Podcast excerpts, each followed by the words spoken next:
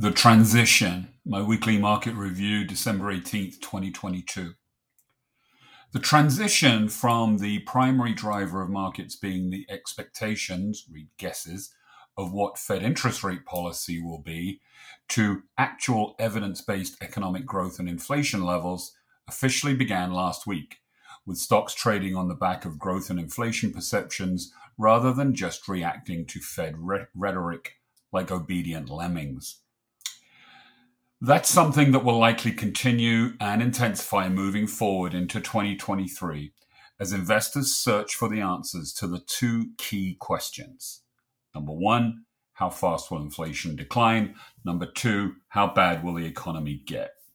The whole key to stock market performance in the first half of 2023 is starting to shift from whether the terminal rate which is the prevailing interest rate on the day the Fed ends its policy of interest rate hikes, ends up being 4.9% or 5.1 or whatever, to an assessment of whether the damage to growth and earnings from these higher interest rates, wherever it is they peak, is too much for stocks to bear, or whether they can actually withstand the inevitable economic weakness that is around the corner. Last week's news cycle was absolutely pivotal, and there's a lot to get to, so let's dive right in. The Consumer Price Index CPI measure of retail inflation for November came out on Tuesday morning before the market opened. While the year over year data is useful for taking a snapshot of where we stand, it was up 7.1% annualized for November. It is less useful when it comes to trying to figure out inflation's current trajectory, as it is so heavily dependent on whatever base level is used from 12 months previously. What is far more instructive to focus on if you're trying to assess inflation's present glide path is the month to month change, and that rose just 0.1% from October to November below the expected 0.3%, after having risen 0.4% in the September to October timeframe. This was the smallest monthly increase this year. Excluding more volatile food and energy prices, the core CPI climbed a touch less than expected at 0.2% month to month, up, up 6.0% year on year, if you must know down a bit from October's reading of 0.3. The market's initial reaction to this better than expected CPI print was to furiously buy everything, following what had been a pretty impressive gain on Monday as well.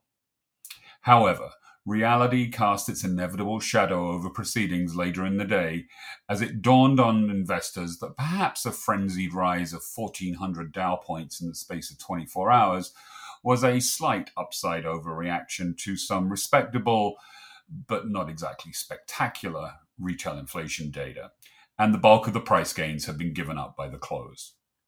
The next day, Wednesday, was Fed Day, and there was no surprise at all when a half percent increase in interest rates was announced at 2 p.m. Eastern Time. Everybody knew that was going to happen. What the market was really focused on was the closely watched 2023 median dot on the Fed's dot plot chart, which shows its own expectation of the terminal rate. Fed Chair Jerome Powell said in late November that the median dot would be somewhat higher than the September projections, which had been 4.6%. Now we have a better idea of what he meant by somewhat.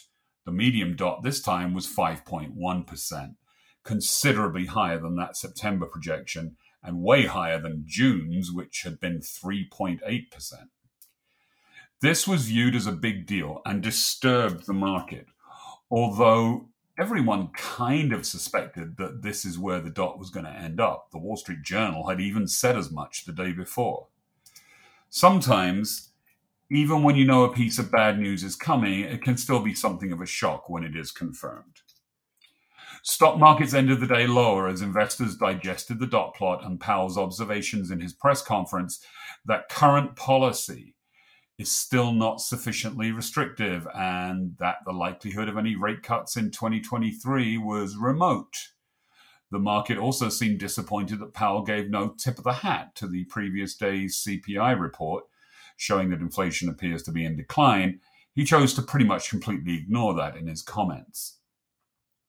Six other global central banks around the world, including the European Central Bank, the Bank of England, and the Swiss National Bank, also hiked interest rates in the space of 24 hours. Again, none of this was unexpected, but weighed on sentiment nonetheless. In a classic example of the Wall Street adage, buy the rumor, sell the fact, what had been a steady decline late on Wednesday intensified into something of a bloodbath on Thursday and Friday, wiping out all the intense gains of Monday and Tuesday, and then some, partly due to the release of retail sales showing a decline of 0.6% in November, the biggest monthly fall of 2022, and one that confirmed that the American consumer budgets are now finally under some pressure. Interestingly, however, it seems many traders don't seem to fully believe the Fed's pronouncements, as futures markets still have the terminal rate estimate at 4.9% and below 4.5% by the end of 2023, despite what the dot plot showed.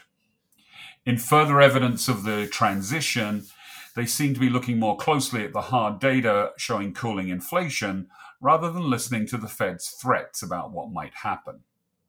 The outcome of the next scheduled Fed meeting will be announced on February 1st, 2023, and will be heavily influenced by econ- economic data released in the interim, particularly December CPI, which will be released in January. Going forward, the two biggest threats to stock prices are now either a resumption of higher inflation or economic growth suddenly falling off a cliff, or in the nightmare scenario, both of these at the same time, the dreaded stagflation that I talked about in a weekly market report way back in October 2021. Stay tuned.